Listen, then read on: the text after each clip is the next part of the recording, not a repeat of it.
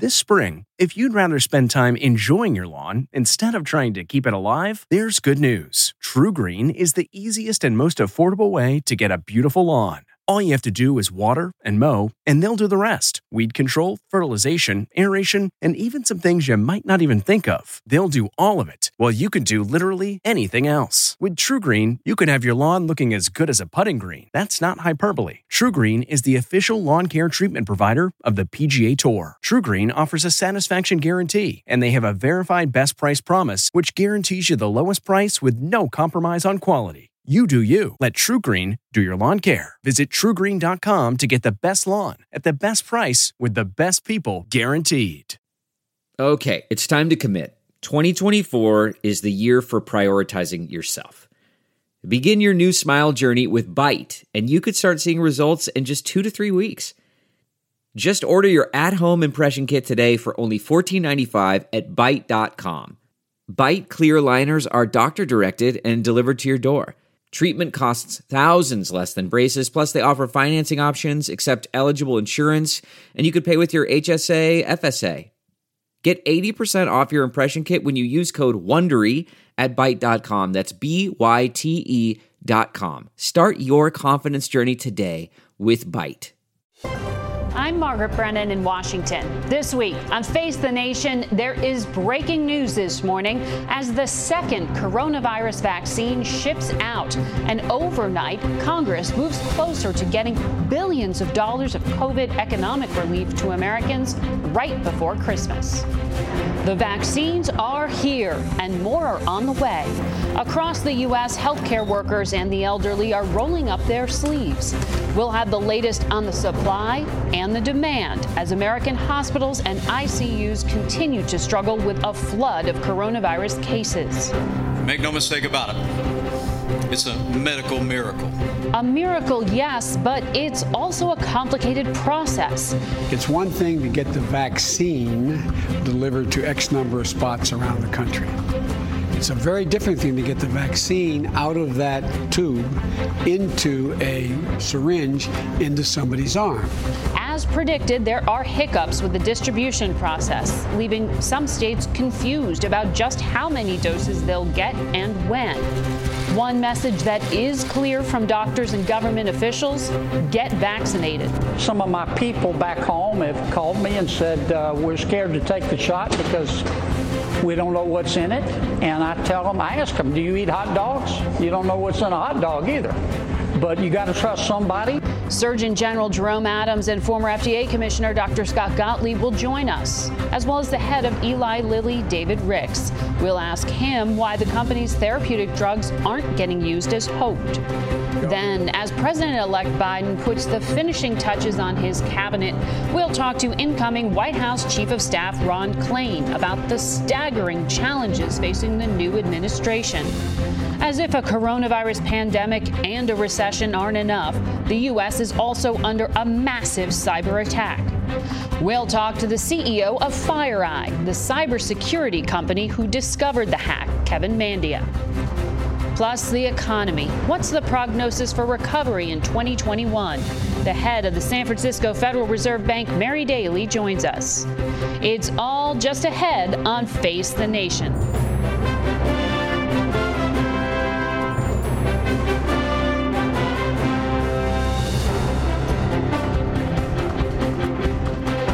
Good morning and welcome to Face the Nation. The typically joyful season comes in one of the country's darkest moments. 17.5 million people in the U.S. have been diagnosed with COVID 19. One in 250 were diagnosed with the disease just last week. More than 300,000 have died over the course of this pandemic, and experts are predicting that cases have not yet peaked. The healthcare system may be overwhelmed in the next few weeks, pushing hospitals and medical professionals to their own breaking points. Additionally, a major cyber attack is underway, posing what government officials call a grave danger to both government and private entities. But as we come on the air this morning, there is hope. A second vaccine manufactured by Moderna is being shipped to all 50 states. Congress has also resolved a major sticking point with that long delayed COVID relief bill that would provide more than $900 billion in badly needed economic aid. We begin today with CBS News senior national correspondent Mark Strassmann reporting from Atlanta. Three, two, one! Vaccination elation. Drive through lines in Reno. Rolled up sleeves across America. To millions, it's the most coveted Christmas gift. This is the beginning of the end for COVID. As the Pfizer vaccine arrives in places like Austin, more help is on the way. Early this morning, Moderna began distributing its newly approved vaccine. Vice President Pence promoted these shots as safe and effective, but this is 2020. They're also divisive, griping from governors about deliveries. We're certainly frustrated that we won't be receiving the amount that we expected in the first wave. The head of Operation Warp Speed apologized for what he called a miscommunication. There is no problem with the process. It was a planning error, and I am responsible. And pushback from anti vaxxers. In one survey, 42% of Republicans don't want one. And talk about the vaccine's timing. COVID is on a record rampage. America had 1 million new cases in five days, more than 3,600 deaths in a single day, and more than 113,000 COVID patients are in hospitals. In Los Angeles, someone dies of COVID every half hour. Overwhelmed hospitals create ICU wards in parking lots and gift shops. For those jobless Americans who need a pandemic lifeline, Congress could vote later today on a $900 billion relief bill. It includes $300 more a week in unemployment benefits and $600 stimulus checks for families making less than $75,000 a year. Close to 8 million Americans have fallen below the poverty line since June. Here in Georgia, as we reach Christmas week, the virus is both in a surge and a siege. Ask local hospitals and food banks. Margaret? Mark Strassmann, thanks. We want to go now to the Surgeon General, Vice Admiral Dr. Jerome Adams. Good morning to you. Good morning, Margaret. Before we get to what's happening here in the U.S., I want to ask you about this news overnight that a number of European countries are now shutting down travel from the U.K. because of a new strain of the coronavirus. What do we know about the threat it poses, and do our current vaccines work against it? Well, very important for people to know that viruses mutate all the time. And that does not mean that this virus is any more dangerous. We don't even know if it's really more contagious yet or not, or if it just happened to be a strain that was involved in a super spreader event. Right now, we have no indications that it is going to hurt uh, our ability to continue vaccinating people or that it is any more dangerous or deadly than the strains that are currently out there and that we know about. When people hear shutdowns elsewhere, they worry about things happening here. Are you just saying we don't really know yet the details of this latest strain and, and how lethal it could be? Exactly. The most relevant point is that it doesn't change anything we've been telling you. It just further reinforces the fact that we need to wash our hands, uh, wear our mask, watch our distances, keep our household gatherings small, because if this is a mutation that is more contagious, then that just means that we need to be that much more vigilant while we wait to get va- vaccinated. Uh, I want to ask you about the current vaccine distribution. Uh, Pfizer, uh, which has its vaccine already out there, uh, shipped out about 3 million doses last week. But according to Bloomberg's data and the New York Times, there were uh, about 170,000 inoculations. The CDC has that number a little bit higher at 272,000 actual shots in the arm. Do you expect the pace to pick up? I absolutely expect the pace to pick up. Something I've said all along to people is that this is going to be the most technically logistically difficult vaccination uh, project of all time. And it's why we have career officials like General Perna, uh, very good man, uh, the best in the world, working on this. And we, we started slow. We're going to continue to increase. So the American people should be hopeful uh, about vaccines, but we also need to remain vigilant. But uh, General Perna, who you just mentioned there, runs the logistics, and he somewhat apologized, taking responsibility for the problems in the past week with the rollout of vaccine to the states. Should there have been more uh, hands on role played by uh, health professionals like yourself in the logistics? I mean, was this just poor planning by the federal government? It absolutely was not poor planning. And I want the American people again to know that the numbers are going to go up and down. There's what we plan, there's what we actually allocate, there's what's delivered, and then there's what's actually put in people's arms. You've been outspoken about your concern regarding communities of color in particular. Um, COVID uh, says black Americans are dying at nearly two times the rate of white Americans. It's a COVID 19 tracking project. The Kaiser Foundation says 35% of black adults say they definitely or probably would not get vaccinated. How are you going to persuade the black community in the throes of this crisis to overcome that? Well, I'm the United States Surgeon General, but make no mistake about it. Uh, I'm a African American. I grew up poor, black, rural. I know that long before COVID, there were many diseases, hypertension, cancer, diabetes that were plaguing communities of color, and COVID just unveiled those disparities that have been around for a long time.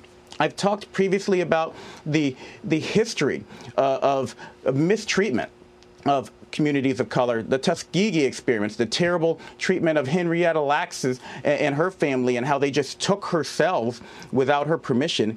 Uh, we need to understand that that distrust comes from a real place. It actually comes from my office. Uh, several surgeons general oversaw for 40 years the Tuskegee studies where treatment was denied to black men, and I walked past their pictures every single day when I go into my office. So believe you me, this legacy is important to me and, and, helping restore that trust is important. We've had many uh, people involved in the review and actually as study participants of color. And what, what I want to tell people most of all is uh, I walk the talk. I got vaccinated on Friday. Mm-hmm. I actually feel great. You know, my mother in law and my mother are, uh, are watching, and they've been asking me all weekend, How are you feeling? I feel great. And uh, I hope people will get the vaccine based on information that they get from trusted resources because it's okay to have questions. Yeah. What's not okay is to make poor health decisions based on misinformation. But that same study from uh, the Kaiser Foundation uh, shows that this vaccine hesitancy cuts across racial lines, it also cuts across political ones. But I want to uh, drill in here because the highest amount of hesitancy about taking the shot is from Republicans, 42%, according, according to Kaiser. Uh, rural residents, 35%. Wouldn't it help to persuade those Republicans if the Republican president himself came out to try to persuade them to take the vaccine he says he's so proud he fast tracked? Do you have plans to have President Trump get a shot in the arm on camera? From a scientific point of view, I will remind people that the president has had COVID within the last 90 days. He received the monoclonal antibodies, and that is actually one scenario where we tell people maybe you should hold off on getting the vaccine, talk to your health provider to find out the right time. But that so doesn't make you aside, immune. There is a medical reason. That doesn't make oh, yes, you but immune. Politics aside, it, it, it, well, it does not, but we know that monoclonal antibodies, if you've been administered them, actually uh, are a potential reason why medically we would tell you to hold off on the vaccination. Okay, so if he can't take the shot, which you're saying is for medical reasons, you think, why doesn't he at least come out and do the public service announcements to the people who voted for him, who trust him, and the vaccine he says he's so proud of? Well, uh, I appreciate the question, and I would refer you to the White House. I can only speak for me. I got vaccinated. The vice president got vaccinated, and uh, plenty of uh, Republicans look at him and see him uh, getting vaccinated. And I hope that people will talk to their trusted health providers uh, and get the information they need to make a, a, an appropriate choice to help us reopen our economy and to get back to normal and to save lives. And lastly, uh, in other communities of color, I, I want to ask you in particular there's concern about undocumented residents in this country. If people aren't legal citizens, uh, what is the guidance? Do governors have to make the call on whether or not to vaccinate them? Uh, I want everyone to hear me. No one in this country should be denied a vaccine because of their documentation status, because it's not ethically right to deny those individuals. But is it ultimately up to the governors to figure out how to do that, how to get people to feel comfortable to come out of the shadows to get a shot in the arm? I want to reassure people that your information, when collected to get your second shot, if you get the Pfizer or Moderna vaccine, will not be used in any way, shape, or form to harm you legally. Uh, that is something that I have been assured of. And uh, we tell people that all the time when they need to come in for emergency care or public health care. So uh, we're going to work with states and local officials and trusted organizations to make sure everyone gets the information they need and feels safe coming in to get vaccinated because that's how we end this pandemic. That's the good news. There is a light at the end of this dark tunnel, and we just need to keep running to it. Thank you very much and have a great holiday. Thank you, Margaret. I appreciate it. We turn now to the incoming White House Chief of Staff for President elect Joe Biden, and that is Ron Klain. Good morning to you. Good morning, Margaret. Thanks for having me.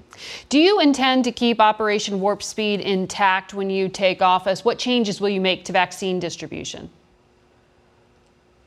You know, we are reviewing the progress of Operation Warp Speed and the ways in which we can structure the vaccine distribution most effectively. We'll have something to say about that shortly after the first of the year.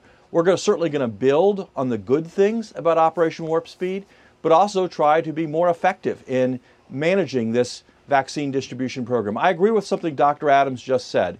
The program that's before the country to try to vaccinate hundreds of millions of Americans in a few months is one of unprecedented complexity, unprecedented expense, unprecedented technical challenges. We're going to put in place the right people and the right process to do that. It's great that about 200,000 Americans have been vaccinated in this first week, but 200,000 is a long, long mm-hmm. way from hundreds of millions of people. That's where we need to get to, Margaret. We go now to former FDA Commissioner Dr. Scott Gottlieb. Gottlieb. He's also on the board at Pfizer. He joins us from Westport, Connecticut. Good morning to you, Doctor. As you know, COVID presents many challenges many of them also technical for live television. So we hope to continue that conversation uh, in a moment. But I'm really glad you're here to answer some of these outstanding questions.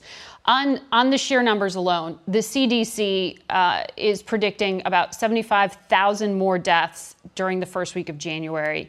How much are Christmas gatherings going to add to the strain we are seeing on the system right now?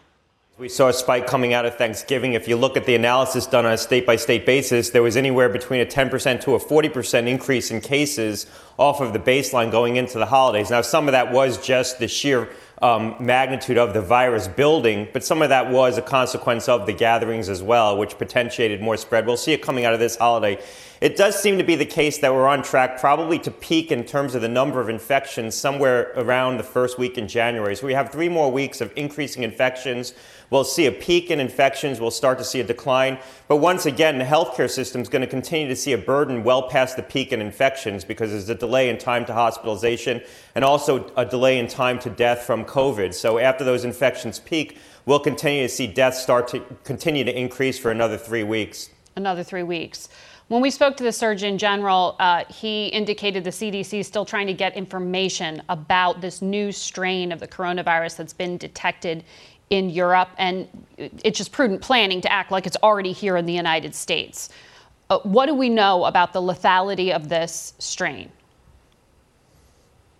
Well, it's probably not more lethal, but we don't fully understand um, its contours. There was a question of whether or not this, th- there is a new variant, and there's a question of whether or not it's become the predominant strain in London because of what we call founder's effect. It just got into London and got into some early super spreading events or whether or not it's the result of what we call selective pressure. It's being selected for because it has qualities that make it more likely to spread. Increasingly, it does seem to be the latter. It seems like this new strain is more contagious. It doesn't seem to be any more virulent, any more dangerous than run of the mill COVID. The next question is will it obviate our natural immunity? So, will people who had COVID from the old strain be able to get this new strain, or will it obviate our vaccines? And the answer is probably not. Um, this virus mutates like all viruses. Flu vaccine mutates, flu mutates the most. And what viruses do is they change their surface proteins. And once they do that, the antibodies that we've developed against the, those surface proteins no longer work. Now, flu mutates very rapidly, changes its surface proteins very rapidly, so we constantly need to get a new flu shot. Some viruses, like measles, don't change their surface proteins, and so the measles shot we got 20 years ago still works. Coronavirus seems somewhere in the middle. It's going to mutate yeah. and change its surface proteins, but probably slow enough that we can develop new vaccines. Well, for the vaccines we have, as I know you've been watching this closely, uh, there was a bumpy rollout this week. Um, to be generous here, General Perna, who is the logistics head of Operation Warp Speed, said it was his fault um, but there was a lot of finger pointing that happened over the course of the week between uh, the Health and Human Services Secretary blaming Pfizer, Pfizer saying that's not their fault. What exactly happened? And is the bottom line that it is fixed or can it be fixed? Well, I'm on the board of Pfizer, as you know. They're running a careful process. And so what they're doing is they're calling up the companies on, let's say, Tuesday, and I believe it is a Tuesday, and they're saying, how many doses do you have available for shipment next week? And they're doing that because they want to give the states maximal visibility into what they're going to get. And the companies do what's called lot release. So at any one time, they have a certain amount of vaccine available, but as vaccine comes off the manufacturing line, it's constantly getting released. And so what they'll do is they'll let vaccines sit for a period of time and then they'll do testing on it to make sure it's stable, to make sure it's sterile. And so on Tuesday, companies will have a certain amount of vaccine available and they'll report that to the government. But then on Wednesday, Thursday, Friday, Saturday, and Sunday, more vaccine becomes available. But the amount that they'll ship will be based on that Tuesday total.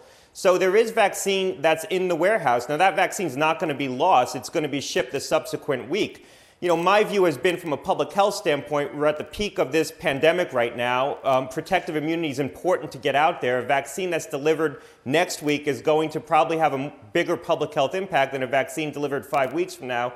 So we should be leaning forward and trying to get as much vaccine out as possible. What they're trying to do is give maximal visibility to the states so the states have predictability. But the consequence of that is that there is vaccine that's in the warehouse that won't be shipped next week, but will be shipped the subsequent week. All right, so it's coming. Dr. Gottlieb, thank you very much for, for, for, jumping into the breach and giving us your great analysis. Uh, we'll be right back. We've got Ron Klain back and hopefully able to hear when we return. Delve into the shadows of the mind with Sleeping Dogs, a gripping murder mystery starring Academy Award winner Russell Crowe. Now available on digital. Crowe portrays an ex homicide detective, unraveling a brutal murder he can't recall. Uncovering secrets from his past, he learns a chilling truth. It's best to let sleeping dogs lie. Visit sleepingdogsmovie.com slash Wondery to watch Sleeping Dogs, now on digital. That's sleepingdogsmovie.com slash Wondery. CarMax is putting peace of mind back in car shopping by putting you in the driver's seat to find a ride that's right for you. Because at CarMax, we believe you shouldn't just settle for a car, you should love your car. That's why every car we sell is CarMax certified quality so you can be sure with upfront pricing that's the same for every customer. So don't settle. Find love at first drive and start shopping now at CarMax.com. CarMax, the way car buying should be.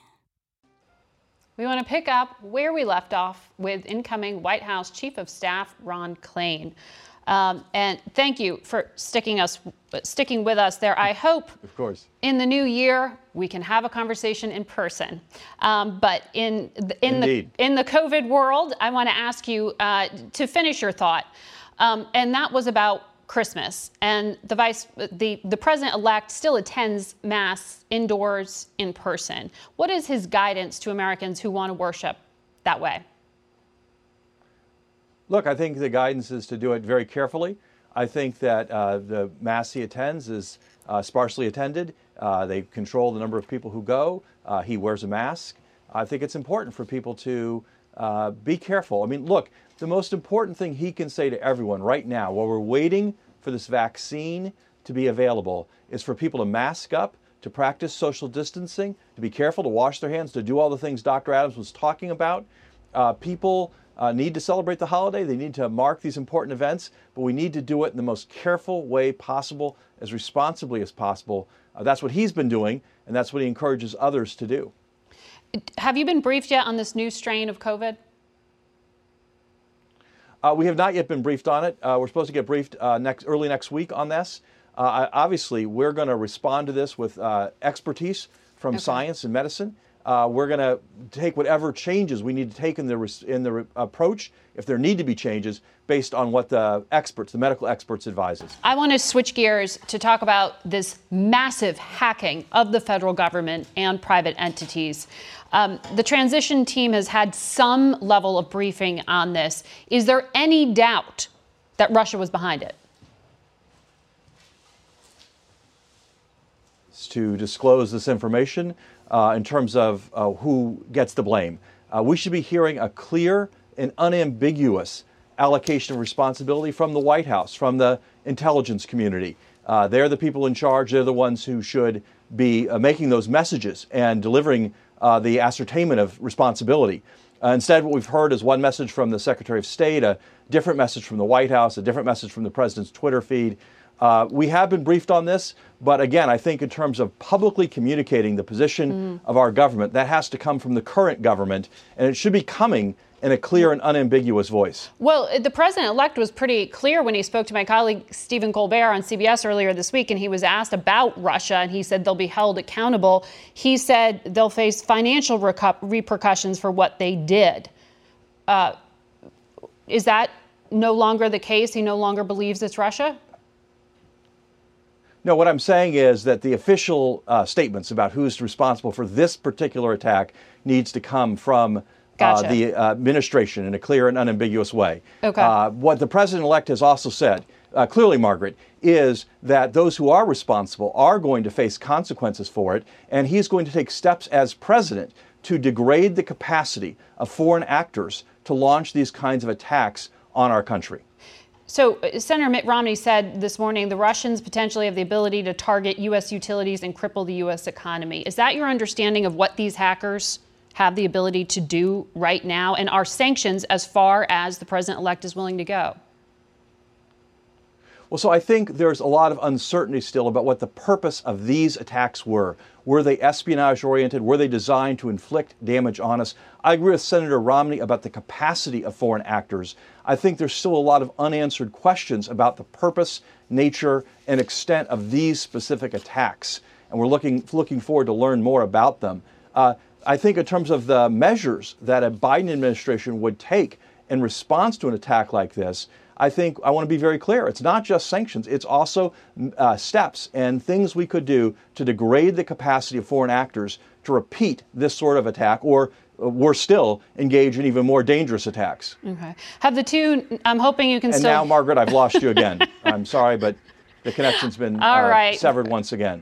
All right. Uh, just when we were, I was, I was going to ask you a, a follow up there, but uh, Ron Klain, thank you very much for joining us. Um, I'm sorry to our viewers for the continued technical problems on that, but we are lucky because we do have our next guest here, um, and that is on the topic of COVID 19. Uh, you all may remember that when President Trump was diagnosed with COVID 19 back in the fall, he was treated with a therapeutic antibody made by a company Regeneron. Pharmaceutical company Eli Lilly makes a similar drug that has been distributed to states across this country through Operation Warp Speed.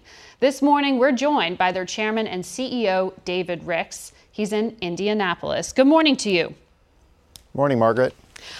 We wanted to talk to you about your treatment with monoclonal antibodies because we learned this week that while taxpayers have purchased about a billion dollars of it to treat patients, only a fraction of it is actually being used. And we're in the throes of a crisis. Why isn't this being prescribed more? Well, it's, uh, it, it's disappointing news that we heard as well. Um, I can tell you that um, across the country, we've shipped and distributed broadly the monoclonal antibody from Lilly and then in our clinical tr- studies, it reduces the risk of hospitalization by about 70%. So it's very important that those eligible talk to their doctor about getting this therapy. What we have seen, though, is differences in how different states and different hospital systems have chosen to act. Some really good cases where it's quite easy uh, when your doctor recommends this to get it, the infusion. It's an infusion, uh, it takes about two hours. Um, and we've seen cases where there's been little or no action. Um, so it's important uh, people know to ask their doctor uh, if they're a candidate for this therapy. And when you in, say infusion, you mean someone has to go and get hooked up to an IV to treat it. Um, to, Correct. Yeah. But uh, I, I want to follow up on something you just said because it's similar to what the Trump administration has said over the course of this week, which seems to put the onus on the patient to tell their doctor what to prescribe them. That's not usually the doctor patient relationship. Um, if we accept that the premise, and it's our job to tell the doctor to prescribe us, um, how soon are they supposed to ask for it? Well, I'm not suggesting it's only the patient's responsibility, so let me come back to that. But the drug is indicated in the first 10 days after a positive PCR test, a, a conf- confirmation of COVID 19. And within that 10 day period, you could receive the infusion, and it's been shown to reduce symptoms, reduce the viral load, and keep people out of the hospital. But we're also communicating with, with um, hospital systems and states. Because this is an emergency use authorization, uh, unlike other approvals for drugs, um, as a manufacturer, it's, it's not our role to go promote this. Uh, right. So we're working through government channels uh, to do that. And as I said, it's quite variable. There's some great examples, uh, but there's also some areas of the country where it doesn't seem to be available when it actually is. Right, and it's sitting on the shelves, we know, because yeah. Operation Warp Speed has said there are about 65,000 doses that go out each week, 5 to 20% of it's actually being used. And this is, mm. these are therapeutics that American taxpayers already bought. Um, so Correct if the states aren't using it, or certain states aren't using it, should the federal government claw it back and give it to those who are actually using it?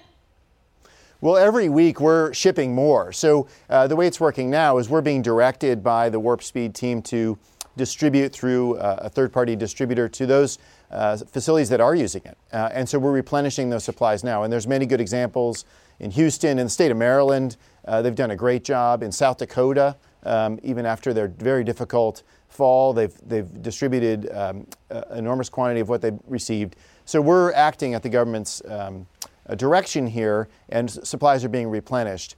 Um, I don't think there's an attempt uh, to bring that supplies back from hospitals. Rather, what we'd like hospitals to do is use what they were sent. Right. Set up an infusion clinic where patients with COVID 19 can receive this. And I think we all know, coast to coast, um, th- this is not a time to uh, leave leave that important tool on the shelf. Right. This is a time to put it to work against the patients who are suffering. Right, but what but what you're hinting at there is one of these challenges we're seeing again and again is the disconnect between what the federal government is delivering and what the states do when they receive it. And we know hospitals are overwhelmed. So this is a big public uh, health policy issue that needs to be addressed. I'm wondering if you think what you're seeing happen with therapeutics is an indicator of what's going to happen with the vaccine are states also not going to be able to distribute it? Well, I'm, I'm not an expert in that, but I can say this is a complicated problem that needs focus and attention from governors and hospital system executives. That seems similar uh, to the vaccination challenge. Here we'll have, uh, we have about a million doses we'll have produced this year, getting those into the hands of hospitals by mid January. Uh, on the vaccine side, we need hundreds of millions uh, uh, administered. So those mm-hmm. operational challenges, we're doing something new for the first time. Right. It's not simple. It needs focus and attention, um, and, and from the hospital on up. Absolutely. Um, and, and at the time of crisis, quick action. Are you going to require your own workforce to get a vaccination? We've discussed this. Um, I don't think there's going to be a problem at a science based company like Eli Lilly to convince people uh, to get vaccinated. In fact, I think they'll be quite aligned. It's not our turn yet. It's important that frontline healthcare workers and the elderly uh, receive the vaccine first. We totally support that. We do have um, uh, manufacturing sites that make unique pharmaceuticals that, if they can't operate, uh, patients can't receive those medicines. So we're working with the states we operate in um, to see where in the priority we fall, and then we'll do a strong uh, internal communication about the benefits that's already started actually of vaccination. And I suspect most people who work at Eli Lilly will get vaccinated, but it will be their choice. Um, one of the mm-hmm. considerations mm-hmm. here, Margaret, is it's an emergency use authorization. We don't have the normal full right. uh, set of data. And if uh, uh an employee of ours is concerned, we'll respect that concern. All right. Uh, well, good luck to you. Thank you for your time. Thank you. And we'll be right back to talk about that massive cyber attack. Okay, picture this. It's Friday afternoon when a thought hits you. I can spend another weekend doing the same old whatever, or I can hop into my all new Hyundai Santa Fe and hit the road. With available H track, all wheel drive, and three row seating, my whole family can head deep into the wild. Conquer the weekend in the all new Hyundai Santa Fe. Visit HyundaiUSA.com or call 562 for more details. Hyundai, there's joy in every journey. Okay, picture this. It's Friday afternoon when a thought hits you. I can spend another weekend doing the same old whatever, or I can hop into my all-new Hyundai Santa Fe and hit the road. With available H-Track all-wheel drive and three-row seating, my whole family can head deep into the wild. Conquer the weekend in the all-new Hyundai Santa Fe. Visit HyundaiUSA.com or call 562 for more details. Hyundai, there's joy in every journey. And we are learning more about what may be the worst cyber attack in history. It's affected uh, many organizations, including federal agencies. Kevin Mandia is the CEO of FireEye, a cybersecurity company that protects clients against malicious software and investigates hacks. His company was the first one to discover that this massive breach happened. Good morning to you. Margaret, good morning to you. The Trump administration has described this as an ongoing attack uh, and poses grave risk to the federal government, to state governments, to private institutions, critical infrastructure. Mm. It went undetected for nearly nine months. How should the public understand this? How significant is it? Right. Well, there's a lot of ways to look at this intrusion. And first and foremost, it's different than other ones that we commonly respond to. We respond to over a thousand breaches a year. And what separates this is who did it, how they did it, and what they did when they got in. And I'll get to the who probably last. But when you look at the how, Margaret, that's what makes this totally unique. This was not a drive by shooting on the information highway. This was a sniper round from somebody a mile away from your house. This was special operations, and it was going to take special operations to detect this breach. So, the how they did it was in a way that was utterly clandestine, very difficult to tell. And quite frankly, it was a backdoor into the American supply chain that separates this from thousands of other cases that we've worked throughout our careers. Does it go back further than March? How long have hackers been inside the system? Well, so right now, what we've observed with this latest campaign, first, I think this threat actor wasn't a one and done. What I mean by that is, I think these are folks that we've responded to in the 90s, in the early 2000s. It's a continuing game in cyberspace. You know, there's a time in our lives were the domains that we had espionage in, or the domains that we had combat in, or differences in, were land, sea, air, then space, and now we have cyber. This is just one campaign in a long battle in cyberspace. But this campaign specifically has the earliest evidences of being designed in October of 2019 when code was changed in the SolarWinds Orion platform, but it was innocuous code. It was not a backdoor. Then, sometime in March, the operators behind this attack did put malicious code into the supply chain, injected it in there, mm-hmm. and that is the, the uh, backdoor that impacted everybody. And I think, Margaret, it's important to note everybody says this is potentially the biggest intrusion in our history. The reality is the blast radius for this, I kind of explain it with a, uh, a funnel.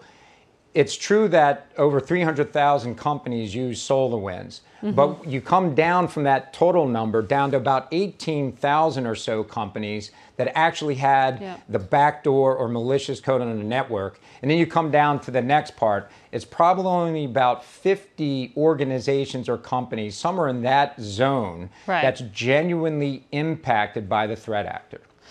I, I want to come back to that in a moment, but attribution. Mm-hmm. Secretary of State said it's Russia. Sure. Uh, Republican senator who heads the Senate Intelligence Committee said it's increasingly clear this was Russian intelligence. Do you agree that this was Russia? And what evidence do you base that on? Well, I think that is definitely a nation behind this. You just heard me say the attack started with a dry run in October of 2019. This wasn't a ransomware attack, not a drive-by shooting where somebody breaks right. in and it's kind of like a brick through your window and it's pretty obvious, hey, they broke in with a brick through the window and then they stole your jewels.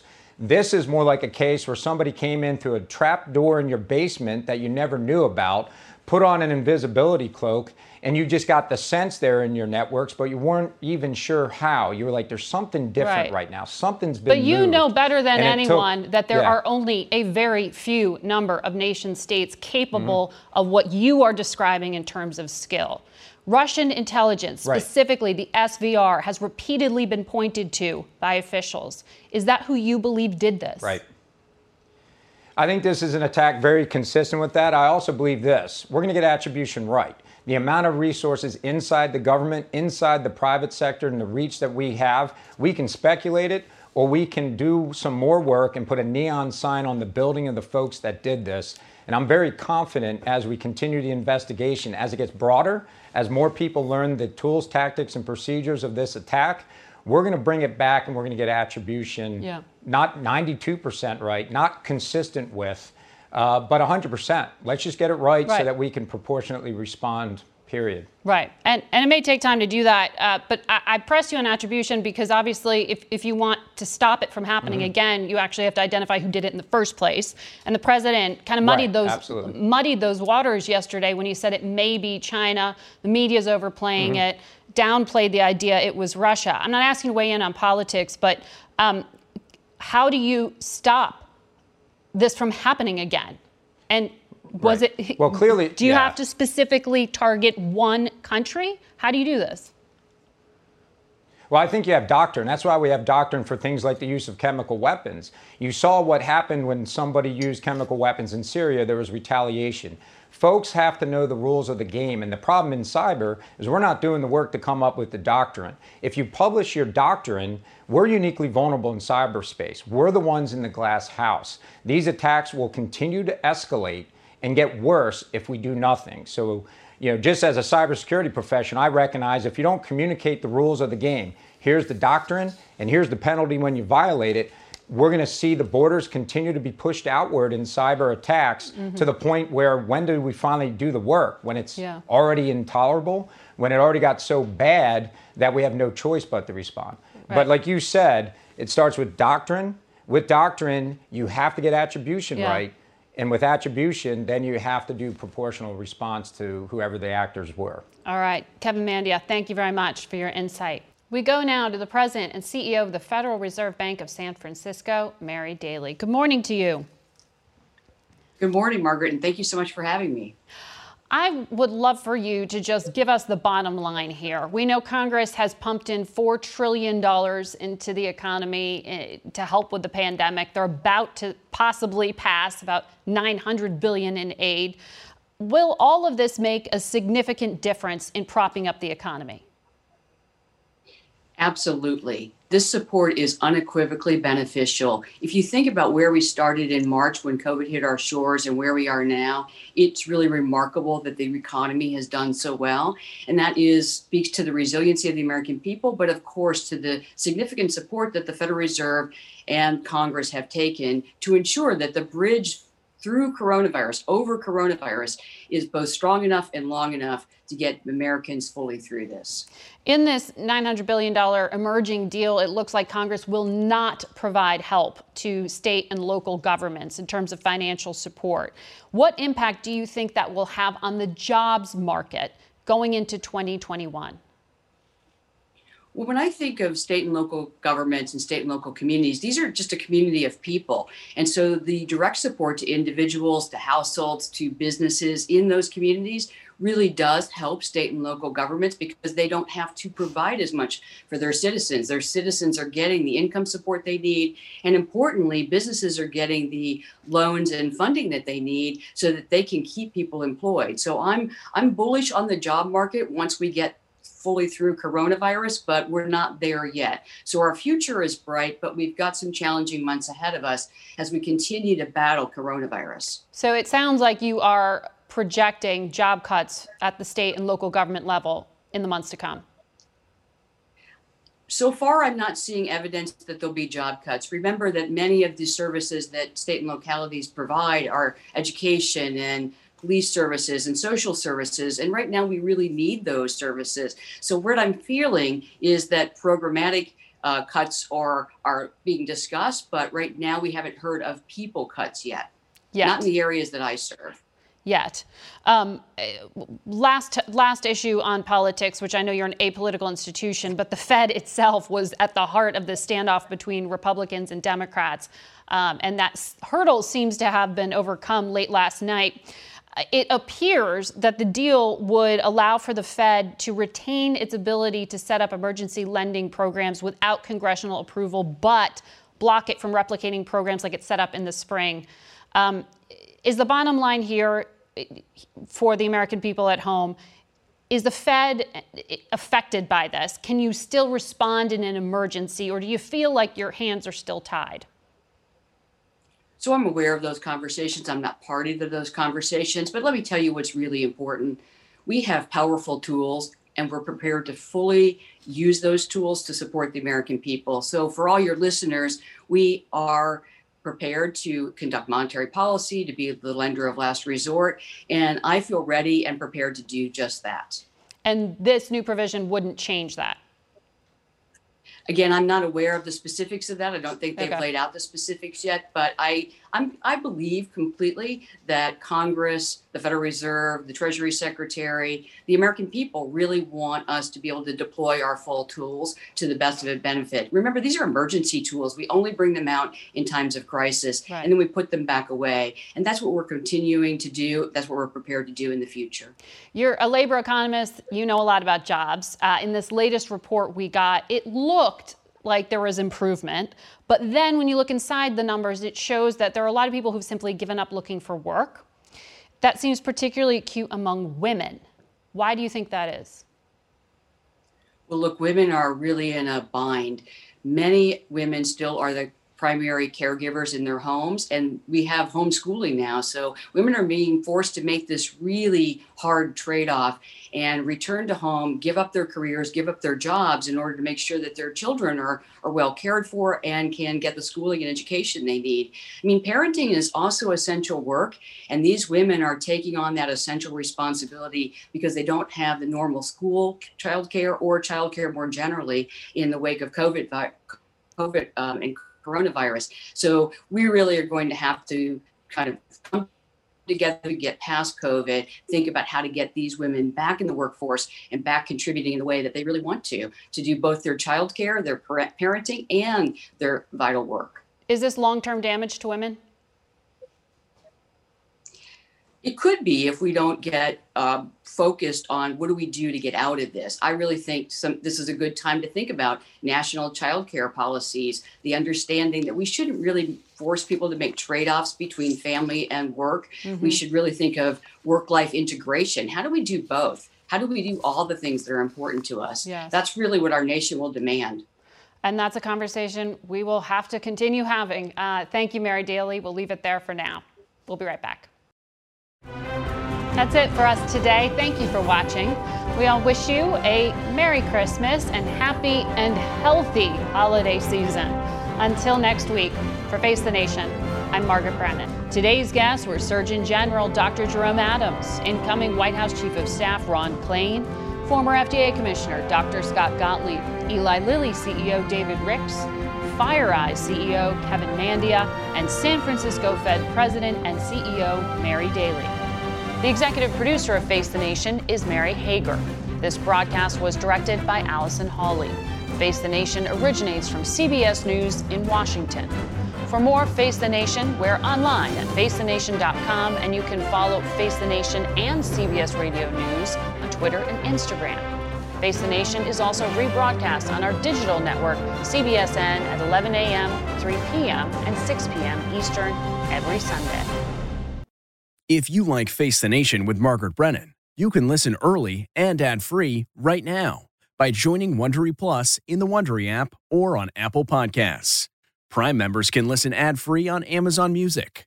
Before you go, tell us about yourself by filling out a short survey at wondery.com/survey. You know how to book flights and hotels. All you're missing is a tool to plan the travel experiences you'll have once you arrive. That's why you need Viator. Book guided tours, activities, excursions, and more in one place to make your trip truly unforgettable. Viator has over 300,000 travel experiences to choose from. Everything from simple tours to extreme adventures and all the niche, interesting stuff in between. So you can plan something that everyone you're traveling with will enjoy. Real traveler reviews give the inside scoop from people who've already been on the experiences you're considering. So you can plan with confidence. Free cancellation helps you plan for the unexpected, and 24 7 customer support means you can travel worry free. Download the Viator app now and use code Viator10 for 10% off your first booking in the app. Find travel experiences for you. Do more with Viator. Get one of the most successful broadcasts in television history on your schedule with the 60 Minutes Podcast. Hard hitting investigative reports, news, and culture maker interviews, and in depth profiles are waiting for you in every episode. Listen to 60 Minutes ad free on Wondery Plus.